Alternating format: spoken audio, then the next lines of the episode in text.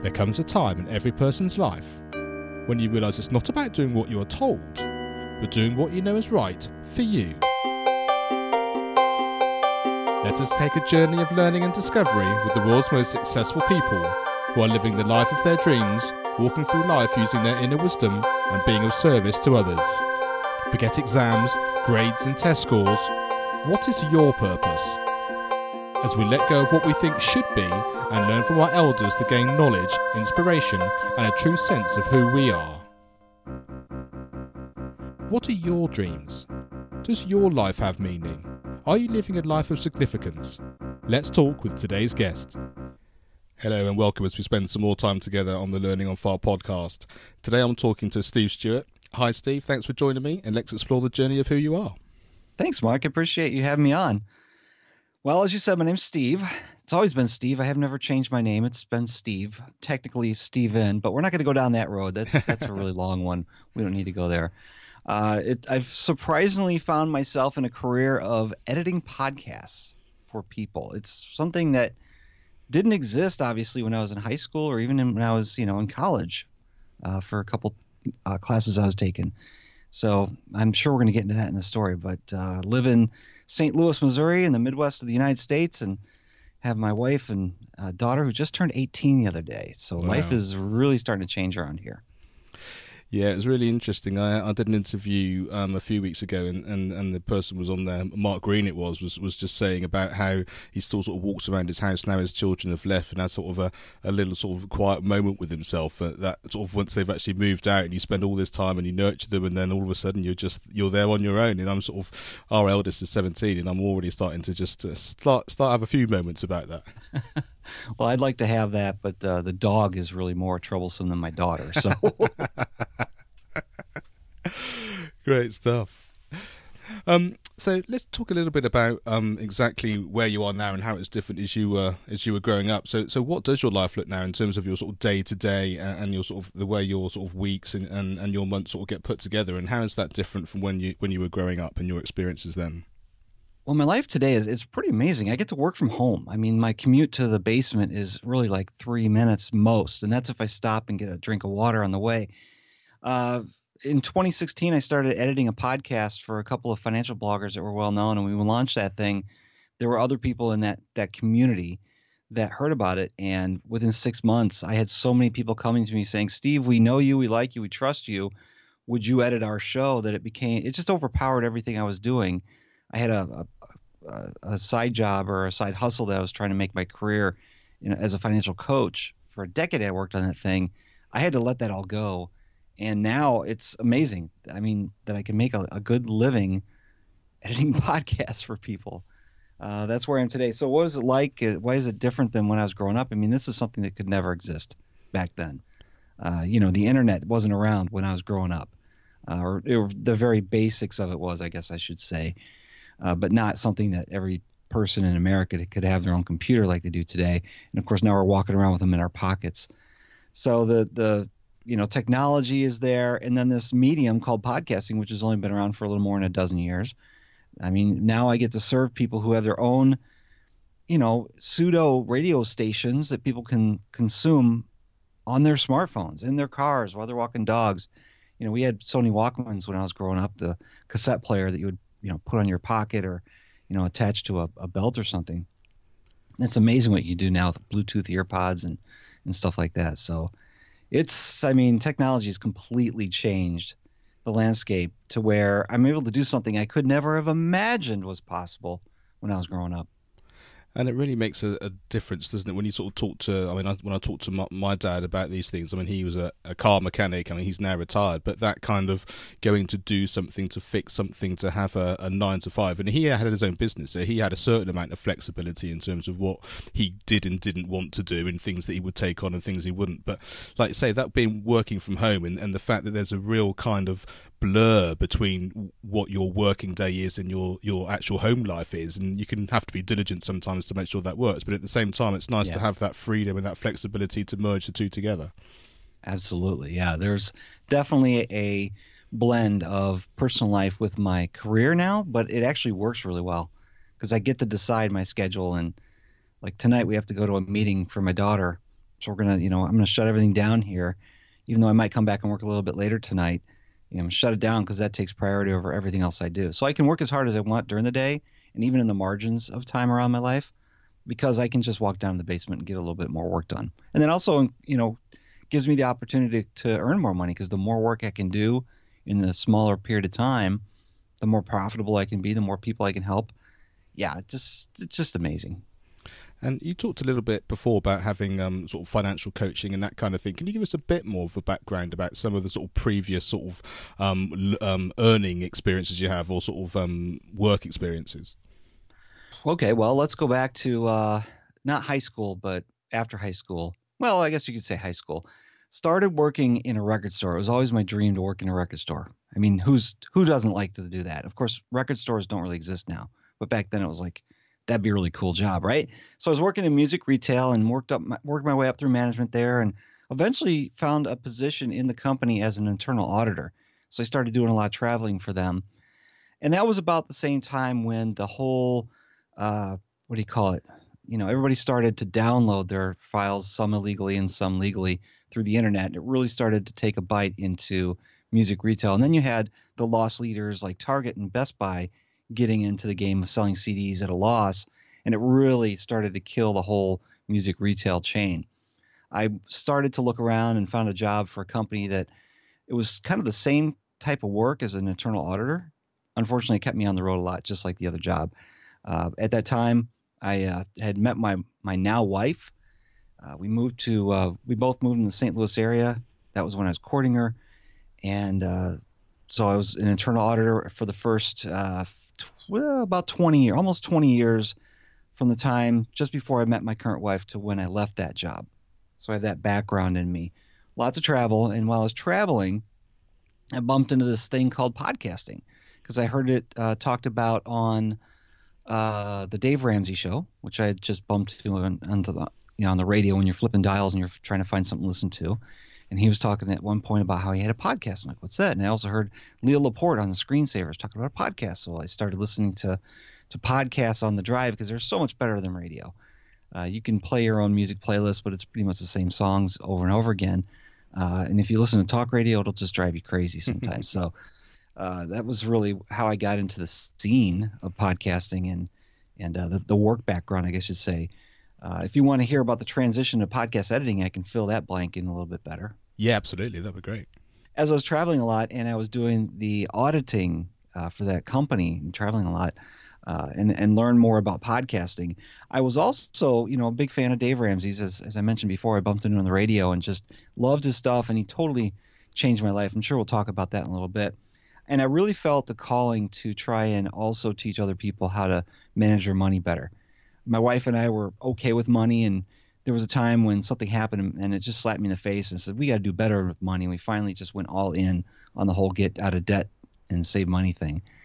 And I felt that was a calling then to to be able to start teaching others as well. So I, I started a little uh, financial coaching business just in my community. And a few years later, in 2010, I actually launched uh, I actually launched a podcast called Money Plan SOS, which was then my podcast about saving money, beating off debt, building wealth, investing. Not really that much investing, but just the whole the whole thing. My, my comment or my tagline was, "Pay attention, not interest," and that kind of tells you everything you need to know about the show.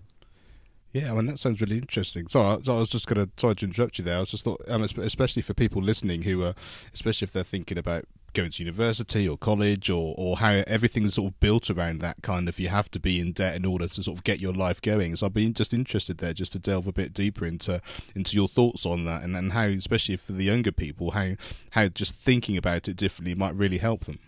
Yeah, well you don't have to get into debt to start your life off. There's always alternatives. Now sometimes that means delaying things. Sometimes that means you got to work for things.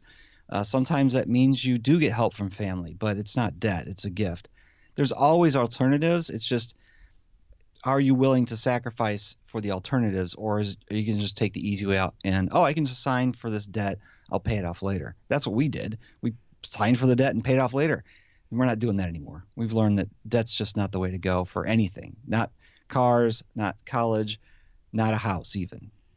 And that really is it's quite a mind um, quite a mind shift for lots of people. I would imagine just that kind of I'm actually going to start with actually having the money before I'm then going to spend it. And I think certainly from from my generation, I think certainly coming through having been through college and I, I, managed to pay a lot of my way through just because as a musician I was sort of gigging as I was sort of getting through. But I know lots of other people were just really struggling, and we were still around able to have um, college grants and that sort of thing for university back then. But certainly now, when you're paying for everything up front, it, it really is a it can be a minefield.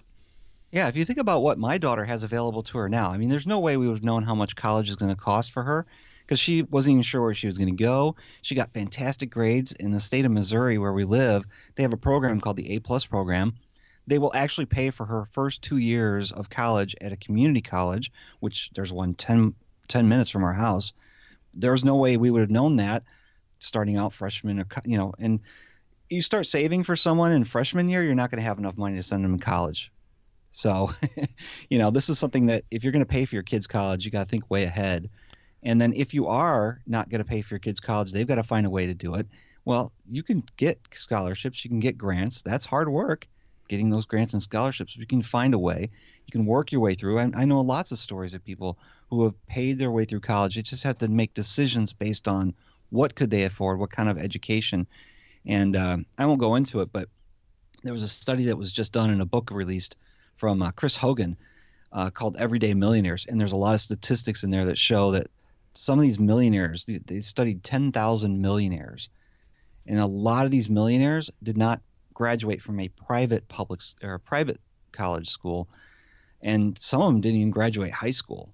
It's crazy to think that they didn't, and you know, how many didn't actually graduate college either, but they're millionaires. So, you know, you don't necessarily have to have a college degree. Of course, it's not a bad idea.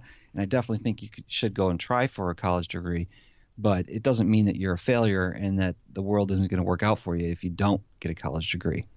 And I think that sort of traditional route is beginning to change somewhat, isn't it? And, and, as you've demonstrated from the conversation so far, you know, your career can change in so many different ways. And even more likely as we get into the, the, the next sort of decade or two is the fact that the jobs that we may well be doing we wouldn't have even known two decades ago. So it's actually having that idea that anything could happen and just really just sort of allowing yourself to be guided in whichever way that happens to come to you. That's exactly right. I mean, look at what I'm doing now. I'm a podcast editor. Th- this did not exist 10 years ago. This did not exist as a career for anybody. I don't think anybody was making a living on podcast production. Now, there are people who are doing audio engineering and working for radio stations and all this other stuff, but not just podcasts. That's all I do is edit podcasts. This didn't exist 10 years ago. There's no college for this. There's education, there's online tutorials, there's classes like Chris Curran has a class called Podcast Engineering School. Uh, there's ways I, I, taught myself basically what what I'm doing now. How do I make a living out of something that didn't exist and there's no there's no formal college degree for, you just do it. I mean, I can't explain it much more than that. You just do it, and of course, you've got to be able to work with clients and and deliver something that they want. Great customer service, of course, is is really important, but it didn't involve a college degree at all. I didn't get any kind of an audio engineering degree or, or even education. I didn't work for radio station or television. I was a DJ for three decades, mobile and nightclub. So maybe that helped a little bit, but not really. I mean, there's no editing in live DJing, so. and, and, that just goes to show, doesn't it? You know, the things that you're learning in school now, it's probably not the actual content so much that's going to help you. It's actually some of those skills in terms of working together and actually knowing what it's like to to know how to learn that makes a big difference. And I suppose that takes us nicely on to um, what was valuable about your school experience. I didn't have a very fantastic school experience. I think I guess you'd call me like a C plus student.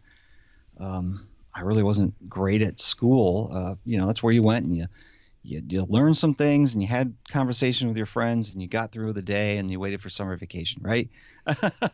yep, that's pretty much. But if I yeah, if I look back now at what I should have done when I was there, I should have learned how to learn. And I don't know how to explain that any better other than just saying I needed to learn how to learn my brain doesn't process stuff as well as I want it to. Somebody will say something, and it'll be the day later. I'll say, "Oh, I should have said, or I should have responded, or I should have answered a different way."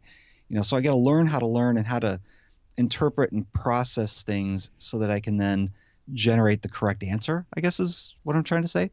Yeah. So really there was really nothing spectacular about my school as far as education wise or what I was going through and no traumatic experiences, I guess you'd say. well, I, I, guess that could be true for lots of people, isn't it? You know, it's it's a little bit like sort of the slight edge kind of um, idea that actually, if you just go, you just do what you need to do, and and you just take the advice that you have, and you just go through, then you do sometimes just come out the other end, and and that's all you actually needed. It doesn't need to be light bulb moments, or you don't need to have failed and then come back or anything like that. Just turn up. That's what you have to do. And certainly these days, you know, you still have to go to school in, in whichever form that that takes you, and just do as you're told. Do your homework. Do whatever it needs to be. I mean, I guess absolutely question everything and sort of be your own person, but actually just doing what you need to do day in day out actually gets you through those years and actually gives you the qualifications you will need just to sort of flourish once you then have that freedom um, beyond that sort of containment of school and I, I can't speak for what education is like today other than what I see my daughter go through, but we're in a suburb of St. Louis. It's not like we have a really dramatic type of school environment out here. It's not inner city and it's not uh, super private public. So, anyway, that's just for my experiences. Yeah. Um, which teachers do you remember and, and why do you remember them? I guess I remember quite a few of them, but not, again, if I didn't have a dramatic education like in high school, and, and I should say I didn't take a full college I didn't go for a full college degree. I took some college courses, but I never took college. So everything I'm talking about is elementary, you know, mil, uh, middle elementary school, high school, stuff like that. I can remember a couple specifically because they had such an impact on my life. Was uh, one was Mr. Nelson. He was a science teacher, but he was a devout Christian, and sometimes people think it's kind of an oxymoron. How could you be a science teacher but also be devout Christian? But uh, he he was able to kind of slide in some of the things that I also believe in in my religion of Christianity uh, as a science teacher. It was pretty interesting how he got to be uh, that influential in that way. And I, I had a math. Te- this is kind of a a funny haha remembering uh, memory. Uh, I remember a teacher. I just can't remember his name, but he was a math teacher, and um, he would give people nicknames every once in a while. And he, he and he called me Stewbone. And one it just one time he said, "Hey Stewbone," and and just kind of stuck and people it wasn't something that people made fun of me about it. was just one of those nicknames that kind of stuck. And I had a couple nicknames in high school, but that was one that was just kind of funny and you know, I don't know why that one just kind of stuck. I guess sometimes it just gives you it gives you an identity which comes from somewhere which, like you say, just sticks with people and, and, and then I don't know, gives gives you a feeling that you don't get in any other way. And I also I like those stories about the fact that there are teachers that you gain something from which have nothing to do necessarily with the subject or or even that school particularly but there's just something about them like I say whether it's a religious um, idea or way that they are or something like that which it, you, you can get these influences in so many different ways. It doesn't have to be in that sort of traditional route I guess. Yeah. It's better that a teacher gives you a nickname than the bully at high school I guess I think that's very true, especially if you actually go, are going to have to live with it for the rest of your school time. That's for certain. so, who did you admire when you were young, and what was it about that person that had an impact on you? Oh, I don't. I don't know. I don't really have anybody that sticks out in my mind as far as who I admire. I admire a lot of people. You know, of course, I respect my parents, love them to death. However, I will go into this story. This is going to be a nice side story for you. When I was in high school, and my best friend came to is a longer story I'm going to go into. I'm going to just skip right to it. My friend and I and a couple other buddies from high school started a breakdancing group. I was the DJ. Uh, my best friend was the leader. We had a couple other guys who had, you know, I guess you'd say specialties. And so we were really into the hip hop scene early, early on. This is pre Tupac, folks. This is real hip hop from the beginning, okay? This is even before Run DMC got big, okay? And so we were getting into the breakdancing scene with hip hop and you know, DJing and beatboxing and all this stuff. It was fantastic. Uh, there was a guy who, when, for people who know the song by Herbie Hancock called Rockit, there's a guy in there who does scratching. It was one of the first songs that hit radio that had scratching in it. And that was stuff that my buddies and I were just like, yay, finally on the radio. People are getting it. Scratching, you know? And the guy's name was Grandmaster DST. He was the guy who did the scratching for Herbie Hancock on that record and a few other records that Herbie Hancock did as well. And so I guess you'd say, since I was a DJ and I was getting into scratching and hot mixing and stuff like that, he was somebody I guess I'd, I'd look up to and admire because he was one of the people that brought this skill set to you know, to music, the not the art of music, but the performance of music. And now you get to hear scratching and everything.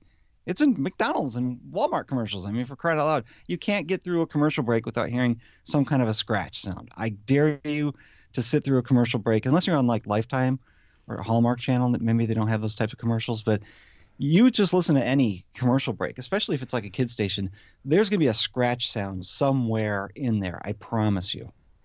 That's definitely going to give me something to think about next time I'm sat in front of the telly, I have to say. yeah. So Grand Mixer DST was the guy that we looked up to, I guess you'd say, because he did influence the the performance of music with a new instrument called a turntable. And that was something that had never really been mainstream before. And I guess that kind of that performance element thing, I guess, is something. Can you can you identify that a little bit now from sort of doing the editing and sort of hearing people and and that sort of podcasting side? Do you think that's given you a little bit of an edge or a little bit of understanding, which you you sort of you sort of learnt in those early days from a sort of slightly different angle? I would say yes from the hot mixing scene. Scratching is one thing because that's actually just putting sound to a piece of music.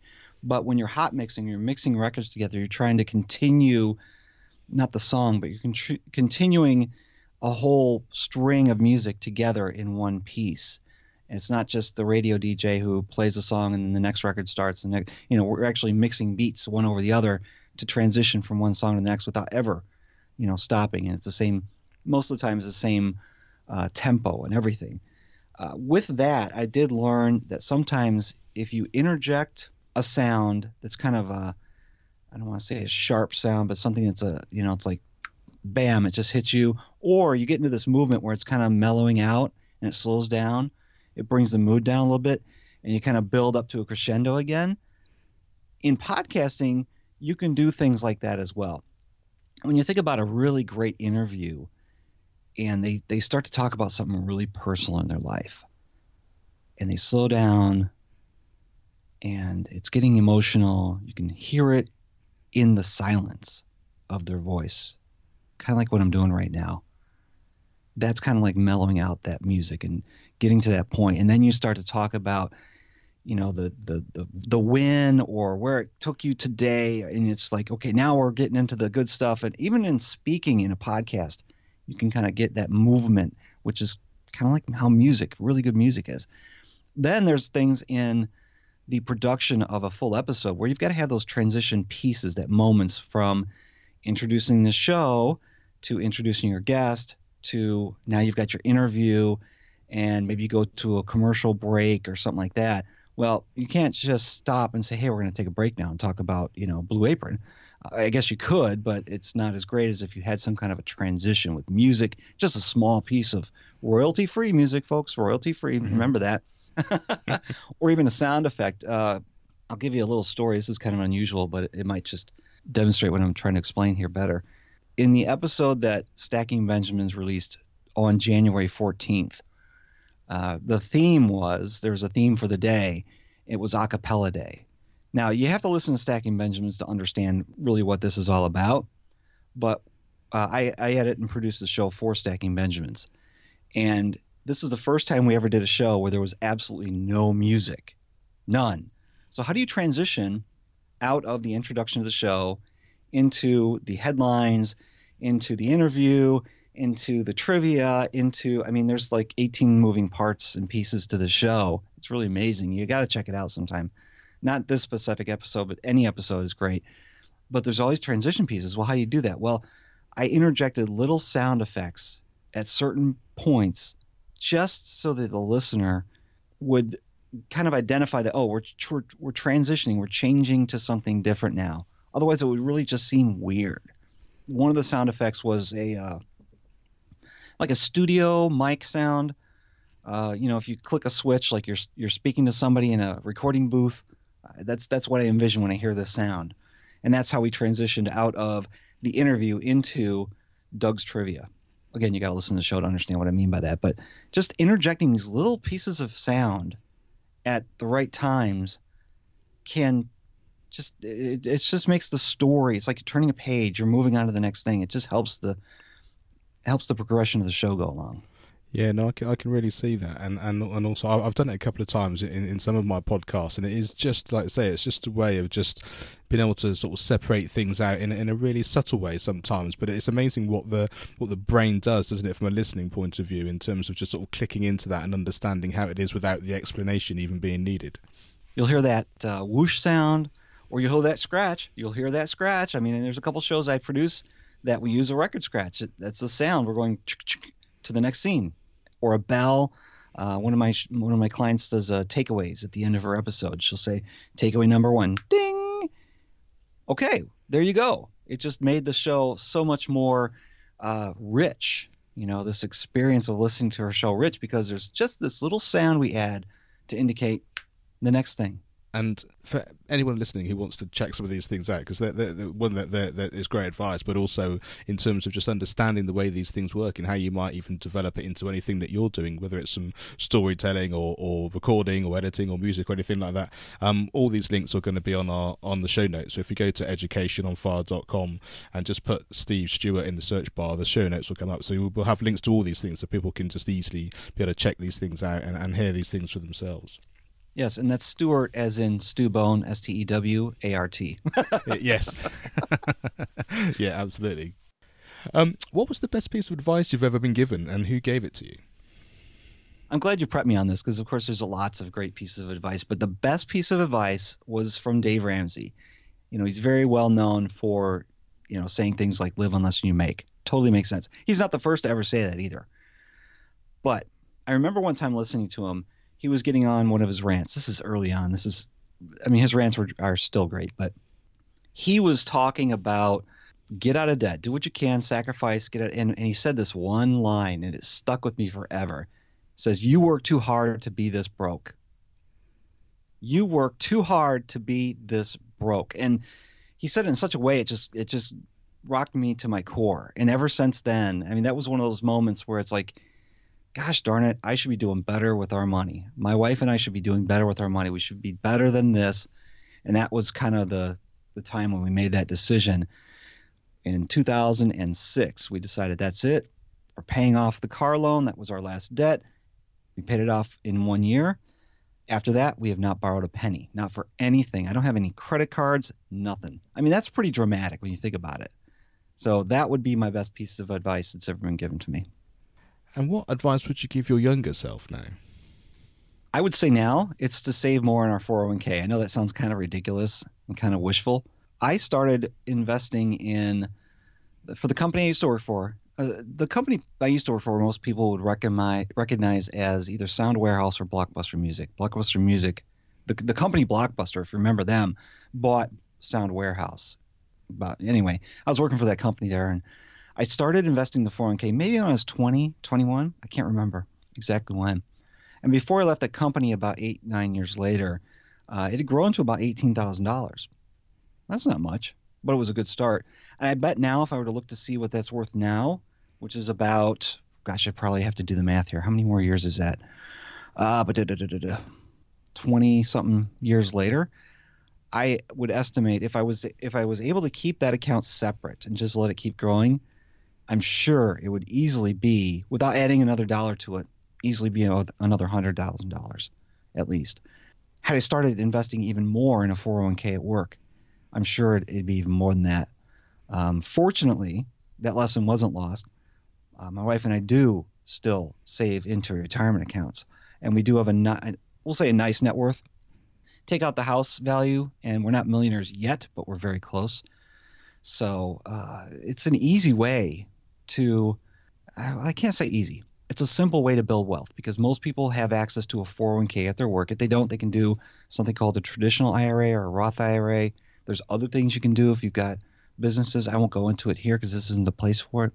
But a company sponsored 401k plan makes it easy to save money and invest because they pretty much set everything up for you. You just have to decide how much is going to go into this uh, this account every pay period and what investments inside of that account are you going to invest in?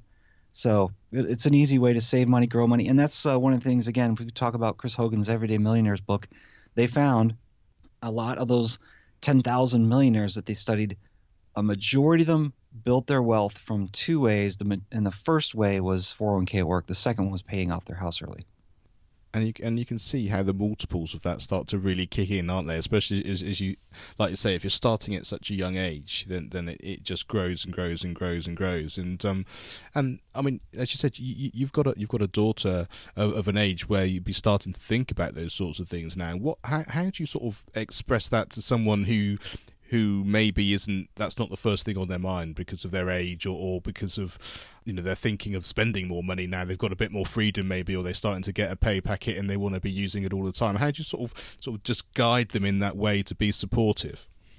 Well one of the ways would be to have them take a look at their financial situation as it is today. You know take a seriously sit down look and see what are your assets what are your liabilities? How much is in savings? How much do you have in obligations every single month? How much of that is debt versus just the electric bill. You know, electric bill, cable bill, cell phone bill, those aren't debts, but car payments are, uh, credit cards are. You got to sit down. If you take a look at that, the answer is going to come to you. You're going to see that you work too hard to be this broke. So there needs to be some savings and investments there. And the less you have in debt, then the higher your net worth is going to be because the debt just erodes at your net worth. And so if you're going to try and spend all your money, uh, oh, Lord help you if you're looking at Social Security to pay for your retirement because that's just not going to work. And that's just in the United States. I don't even know what it is overseas, but definitely here in the United States, it's uh, you know, a lot of people looking at Social Security to be part of their retirement, and it's just a sad looking pittance of an income not to be relied on.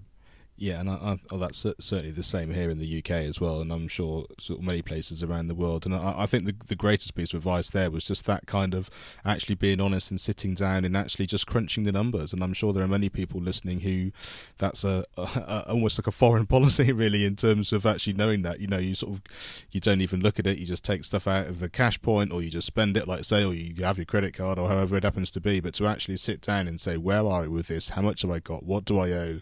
What's coming in? In and actually just being really honest and straightforward, sort of week on week, month on month. And I think just even contemplating that as an actual something you're going to do on a regular basis will just change the way that your financial life is anyway. Amen. So, what does your future look like, do you think? I hate this question, by the way.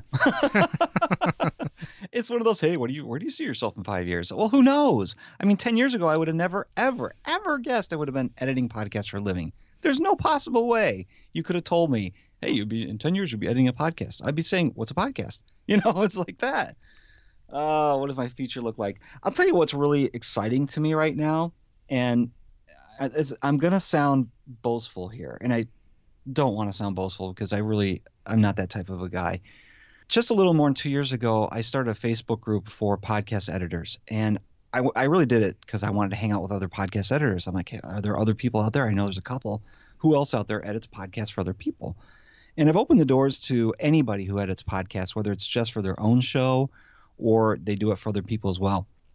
The community's grown to almost 3,500 members in two years, which is just blows my mind. And because of this, I'm kind of seen as a subject matter expert, even though all I did was start the group.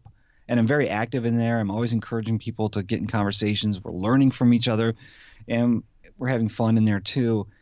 So there's this this desire because now I've got this visibility and because I am actually, you know, making a living as a podcast editor is proof positive that I kind of know what I'm talking about, I guess you'd say, or I guess you'd say I'm an industry influencer. I can elevate the perception of what a podcast editor can provide to people.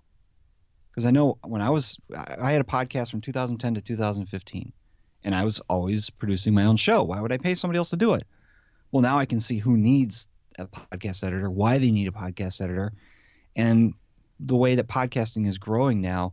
There's a lot of people who are getting into podcasting who never want to know or need to know how to edit a single piece of audio. They can just outsource it to somebody, and there are people out there who want to do it for them. So I can get out there and I can provide, I don't want to say education, um, the perception that podcast editing is something that it's not just somebody you hire on out uh, on Upwork. It's not just somebody you outsource to on the Philippines to save a couple of bucks. A real podcast editor is going to charge you, you know, a hundred bucks an episode or more, and they're going to be a team member in your. Uh, I work mostly with people who their podcast is really part of their business or their branding. It's important. It's not just a hobby. So podcast editors are going to provide a real value to those type of people who are using podcasts as, you know, marketing arm of their business, something to get their name out there or to to allow people to get to know who they are, what they provide, and maybe buy their book, their services, whatever it is. And I like that idea that it's actually being part of a team and actually being an integral part of everything that goes on. And I have to, and in all my professional life, whether it's my, my professional musician um, life or my, my, teaching life or, or even within the podcast community, that kind of feeling, a real sense of being part of a team, being part of a community, being part of a, a supportive network is actually where I feel most at home and where I actually want to be. And I think it's a fantastic service um, that you're providing and able to support others to do that. Yeah, exactly. If you look at some of the shows that I produce, uh, Stacking Benjamins. The guys, the show is one hour at least three days a week. At least an hour, three days a week. There is no way you can produce a show like that with production. I mean, this is not just a hit record and publish when you're done. This is a production of a show, which makes it stand out above a bunch of other podcasts. There's no way that this guy could do it himself. There's no way. And it's no way he could outsource it to somebody in the Philippines. You know how I know? Because he used to do it that way. And when something happened and things fell through, uh, Joe Saul-Sehy, the main host of the Stack Benjamin show, reached out to me. He's like, Steve, I need you. You know, it was just, he was making it work, but then he's like, no, this is growing to be too big and too important. I need someone. Steve, I know you like like you trust you, and that's how I uh, get to start working for the Stacking Benjamin show. That's fantastic, and then I, I, think people will really be able to identify with that because just being integral to that. And I, and I think when, when, like I say, when things start to go wrong or the chips are down, you look for people that you can trust, and those are the sorts of people you want to surround yourself with, and um, and then you can grow. It's not just about cutting costs or or even saving time. It's about actually growing and producing the best thing that you can do. And and in terms of podcasting and editing, then like I say, that that that is sort of the holy grail, really. Yep, and I never took a lesson. in podcast editing. Self-taught, never one lesson. it is, mate. I mean, when, when I, you know, I, I, same thing for me. It was that kind of I started listening to podcasts and thought, oh, I, I, yeah, I quite like the idea of doing this, and had no idea where to start or what to do. But like I say, you go out there, you find the community, you find courses, you find whatever it is that you can do, and bit by bit you teach yourself, and that sort of goes sort of full circle from that whole sort of school and education idea. It's about finding what you need when you want to do it and adapting as and when your life takes on those roles. And um, I think if you can understand it for that, then I think you're you're able to do anything that you need when these opportunities arise. Yep. So just to bring it all to a conclusion, what podcast, book, video, film, song, or, or resource has had the biggest impact on your life, and why was that? I guess I have to go back again to, to finding Dave Ramsey on the radio and then listening to his podcast and just consuming my life with that because he led me to other things and and this is probably the biggest one. You said what podcast book video film whatever. I'd say the book. Uh, this book is really I, I, reread it every year. And i actually bought a paperback copy because i wanted to highlight it and make notes in the margins. So i've got the audiobook and i've got the paperback and it's the millionaire next door by thomas stanley. Uh, this guy studied millionaires back in the late 80s early 90s and published a book about how some of the millionaires are living next door to you and you'd never know it. And here's what they did, here's what they do. It's not the glitzy, glamorous person on TV. They didn't uh, win the lottery. Uh, they don't have high uh, seniority jobs. And this is a lot of the same stuff that Chris Hogan has in his book, Everyday Millionaires, that just came out, found a lot of the same things. It hasn't changed in 30 years. So that book, The Millionaire Next Door by Thomas Stanley, uh, so many, so many great things in there. And you know, if you like that, you're probably going to like his daughter. His his daughter was working with him before Dr. Stanley died, and she just released a book called The Next Millionaire Next Door. So she's continuing the legacy of studying, I, I guess you'd say, the behaviors of the rich and how they got there. And I mean, now there's there's a lot of great resources out there. So started with me as the millionaire next door, but I think people would really get a kick out of either that uh, Sarah Fallaw's uh, book, The Next Millionaire Next Door, or Chris Hogan's Everyday Millionaires. That's great for people listening who maybe haven't come across those things before. And as we said, they're all on the show notes, educationonfire.com. And then in the search bar, look for Steve Stewart with AW. Make sure you remember exactly how you're going to spell that one. Stewbone. exactly. um, for those that have really enjoyed this, um, Steve, um, what's the best place for people to get in contact with you or find out a little bit more and, and just explore some more of your journey? You'll never guess. It's at stevestewart.me. Perfect. Simple and sweet. stevestewart.me. I couldn't get the .com because the guy who owns that has had it for 20 years, 21 years now. My gosh, I get, uh, I'm never going to get the .com. So it's stevestewart.me. That's where you can find everything about my past podcasts, uh, some of the work I'm doing today, how to reach out to me. Uh, you know, just if you need me, just find me there. Schedule an appointment if you want to talk. Fantastic. Thank you, Steve, for sharing your wisdom and allowing us to learn from your great experiences.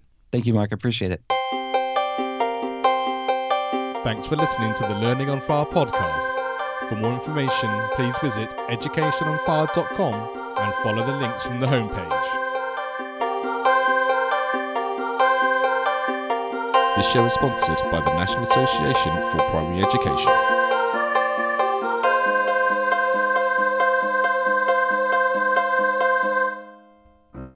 Education is not the filling of a pail, but the lighting of a fire.